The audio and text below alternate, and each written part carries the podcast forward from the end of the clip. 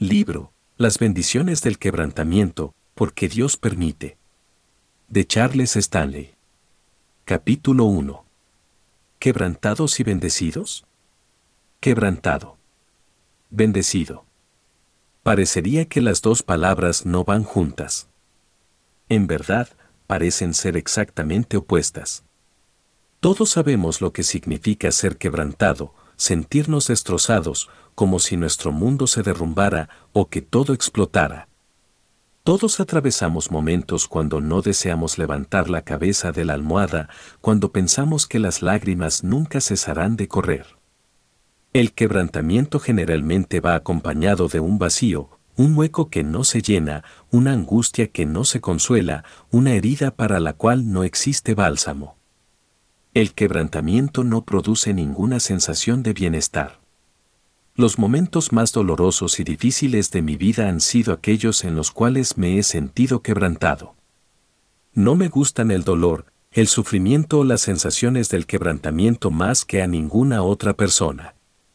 Hay ciertas circunstancias en la vida que duelen, y por momentos el dolor es tan intenso que nos hace pensar que nunca sanaremos. Sin embargo, una de las cosas que he descubierto es que después del quebrantamiento se puede experimentar las bendiciones más fructíferas y desarrollarse con un propósito superlativo. El amanecer después de una noche muy oscura y devastadoramente tormentosa es glorioso. Sentir nuevamente el gozo al final de un periodo de intenso duelo puede producir una sensación de éxtasis. La bendición puede venir como consecuencia de haber sido quebrantado pero esta bendición viene únicamente si experimentamos el quebrantamiento de una manera completa y nos confrontamos con la pregunta, ¿por qué Dios permite que seamos quebrantados? Si dejamos que Dios haga su obra completa en nosotros, la bendición vendrá detrás del quebrantamiento. ¿Huimos del dolor o le hacemos frente? La mayoría de las personas no comprenden lo que la Biblia enseña acerca del quebrantamiento. Por lo tanto, la última cosa que desean en su vida es experimentarlo. Más bien, no escatiman esfuerzos para huir del quebrantamiento. En un tiempo cuando oímos hablar tanto acerca de la prosperidad, la sanidad o el deseo de Dios de vernos felices, el mensaje del quebrantamiento carece de atractivo para muchas personas. Por cierto, los únicos a quienes les parece atractivo son aquellos que desean lo mejor de Dios. ¿Por qué digo esto? Porque Dios se encuentra más involucrado en el proceso de transformar nuestros deseos que en el de darnos lo que deseamos. Dios nos está purificando, nos está amoldando, transformándonos en la clase de personas con las cuales Él desea vivir para siempre. Dios no nos creó para darnos cada capricho y deseo, sino más bien para llevarnos a la posición en la cual querremos hacer solo lo que Dios desee. Él nos creó para sí, si yo le pregunto, ¿realmente desea lo mejor de Dios para su vida? Estoy seguro de que me dirá, sí, por supuesto. Si le pregunto, ¿verdaderamente desea convertirse en esa persona que Dios diseñó desde antes de que naciera? Probablemente diría, absolutamente.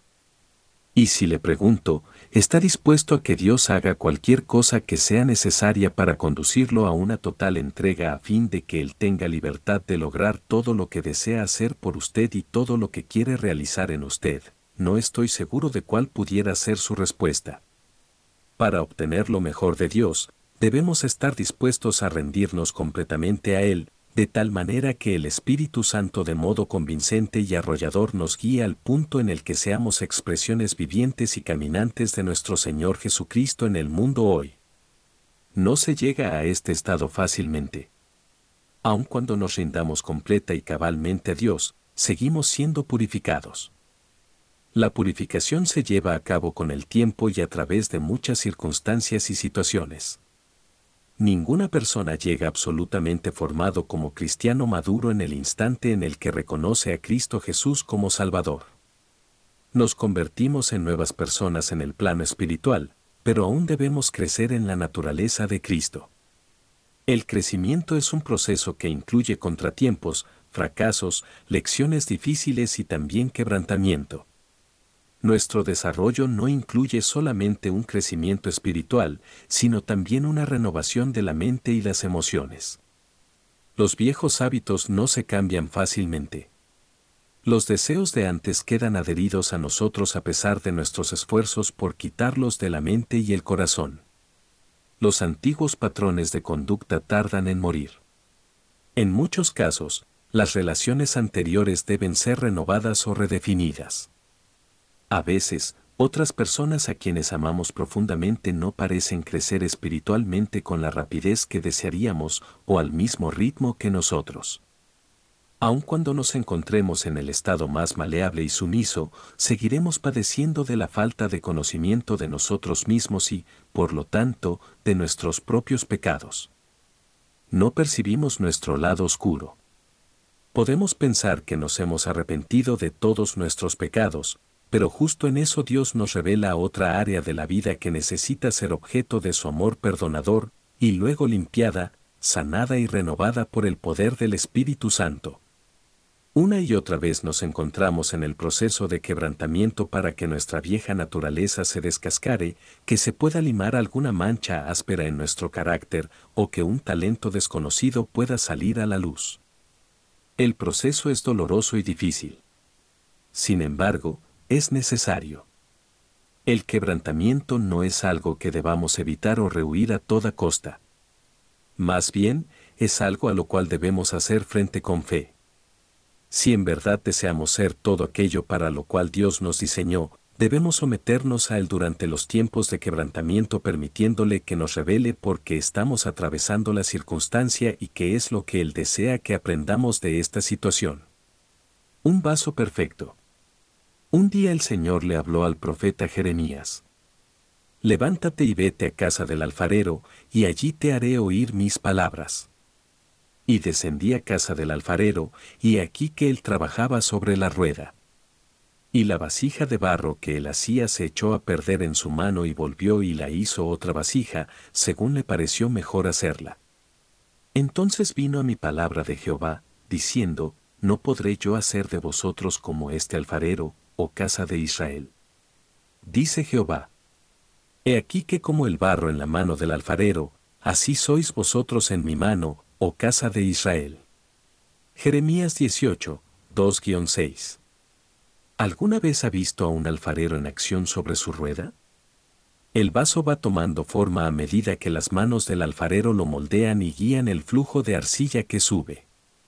Pero luego, si el vaso no encuentra la aprobación del alfarero, tal vez por alguna imperfección en el diseño o una burbuja en la arcilla, él rompe el vaso nuevamente sobre la rueda y vuelve a darle forma a la arcilla.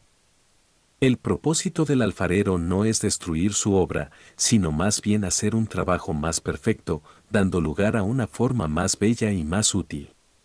Dios obra en nuestra vida de esta manera, amoldándonos y transformándonos en la clase de personas que Él anhela que seamos, para que podamos traer gloria a su nombre y para que Él pueda utilizarnos al máximo en la extensión de su reino. ¿Qué es lo que usted preferiría ser? Un vaso realizado de acuerdo a su propio diseño, basado en su mente finita y en su limitada creatividad, poder y sabiduría, un vaso de uso limitado y de valor pasajero, o un vaso de acuerdo al diseño divino, basado en su infinita sabiduría, amor y poder, un vaso de uso ilimitado y de valor eterno e inconmensurable? Cuando escogemos el diseño divino, inevitablemente debemos escoger rendirnos al quebrantamiento y permitir a Dios que nos haga de nuevo y que nos renueve como Él desea, incluso cuando esto signifique sufrir dolor, infortunios y pruebas.